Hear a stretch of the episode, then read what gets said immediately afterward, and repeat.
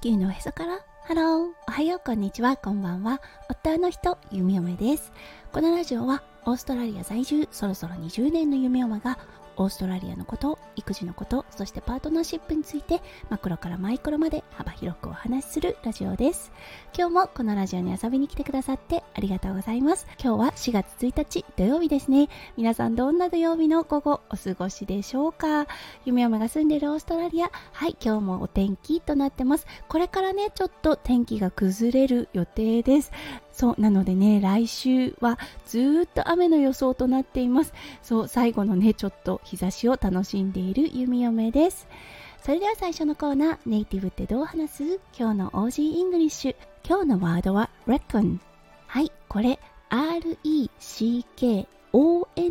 と書きます。reckon 読みます。これだったんですが、思う、推測するといったような意味合いがあります。はい、英語で言うと I think とか I guess とかっていうような意味がありますね。それのもっとカジュアルなバージョンだと思っていただけると分かりやすいと思います。そう、そしてね、オーストラリアではよくこういうふうに聞かれます。What do you reckon?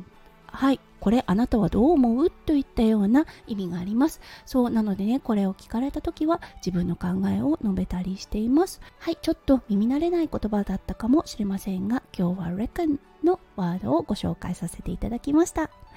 はい、それでは今日のテーマに移りましょう。今日は、はい、一体どうなった？ソファーの事件です。はい、今日で完結となりますので、もしよかったら最後までお付き合いください。はい、昨日の放送でもお伝えしましたが残念ながらソファーのデリバリーが起こりませんでした。そうそしてねなんと遅れ云々ではなくもしかすると最悪すぎる状況また半年ぐらい待たなければいけない状況に陥るかもしれないという予測がされました、はい、昨日のおさらいをするとねソファーが届く予定だった木曜日うん、電話をしたところなんとソファーが置いてあった場所。そう新品のソファーがスプリンクラーの誤作動により濡れてしまった。うん、なのであなたのソファーがダメージしたかは今この状況でわからないけど、うん、ごめんなさいと言われました。はい。そしてそう大きなポイントであった。マネージャーからの電話ですね。かかってくるかな来ないかなって思ってたんです。意外や意外かかってきました。うんそしてねあの弓嫁ねミスコールしてしまったんですね。そう他のことをしていて電話を受け取ることができませんでした。そうそしてね留守電が残っていたのでそれを聞いたところ本当に本当に申し訳ないんですがそうすごい最悪の状況となってしまっています。これからのことをお話ししたいので電話をください。とのことだったんですね。ちょっとこのね内容に弓嫁は驚きました。うんボイスメールで謝って I'm sorry って言って終わりかなって思ってたんですね。こちらからね折り返しすることができないような電話かななんて思っていたんです。だけどねそこははいちゃんとね真摯に対応していただきました。そうそしてねこういう場面でやはりねあの頼りになるのが夫翔ちゃんです。そう弓嫁どちらかというとうんって聞いてしまうんですね。納得はしないけどでもあなたに怒りをぶつけてもっていうようなちょっと冷静な部分が出てきてしまうのでそうあの受け止めてしまうことが多いんですが夫翔ちゃんやはりビジネスマンなので交渉術がとても巧みにできる方です。はいなので夫翔ちゃんにね電話をしてもらいました。はいそして出てきた夫翔ちゃん。意外や意外ね表情は晴れていたんです。というのもすごくねいいマネージャーさんだった。話ができる人だった。はい。そして、誠意として金券を渡したいっていうオファーがあったよ。だけど、僕はね、それよりもね、ローンソファーが欲しいよねって言ってたんですね。借りれるソファー、そう、ソファーなし生活やっぱり不便なので、うん、あの、借りれるソファーはないかなっていうことを、うん、聞いてみたんだよね。そしたらマネージャーの方でちょっと確認してみてまた折り返しするという電話内容だったそうです。わーすごいって思ったんですね。そうそしてあの期間だったんですが最低でも12週間かかるとのことだったんですね。そうその12週間ソファーなし生活はやはりやはり難しすぎるので、うん、ロンソファーはあるといいよねっていう結論に行き渡りました。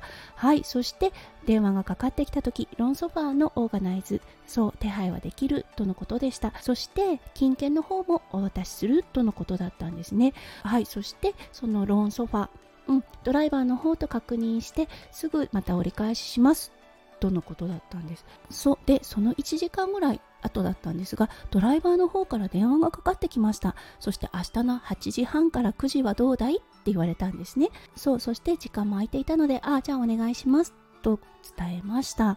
はい。ということでなんと今現在弓嫁のお家にはローンソファーがいます。はい。そうなんです。もうありがたいですよね。うん、あのー、そしてね、なんと色もグレー系で弓嫁たちのお家の壁にとっても合っているのですごくね目立つソファーというわけでもなく馴染んだソファーとなりましたはいそしてその8時半から9時の間に果たして来たのかって思う方もいらっしゃいますよね。なんと来たんです。8時45分。すごいですよね。ちょうど真ん中。これは弓嫁本当にびっくりしました。また少し遅れるかななんて思ってたんですがそこは名誉挽回できました。そしてね今回のこのマネージャーさんの対応もうものすごくうまく対応しましたよね。対応をね一歩間違ったらもうそのストアをね利用することってなかったと思うんですね。だけどすごくいい対応を真摯にしてくれた。そしてねちゃんと謝罪もされたということでもうね弓嫁たちの心の中の怒りだったりとか不満っていうのは完全消失した状態だったんですね。これは本当にいいマネージャーの対応ですよね。そしてオーストラリアやるじゃんって思ったんですね。はい。なので、うん、残念ですがこれからまた12週間オーダーしたソファーを利用することはできないですが家にはソファーがある。そうそしてね実はオーダーしたソファーだったんですがあのーリクライナーがついてるタイプなんですね。なのでもしねあのちょっとだけ濡れてしまったソファーをね持ってきてもらってしまっていたらと考えるとかえってゾッとします。そうなんかこれ調子良くないね。やっぱりねリクライナーない方が良かったね。なんていう風な不満が出ていたと思います。なのでねちゃんと待って。はいそしてちゃんとオーダーしたものを届けていただけるっていうのが一番だなって思いました。はいなので本当にグッジョブのオーストラリアとなりました。はい長きにわたって3日間にわたってねこのお話をさせていただきました。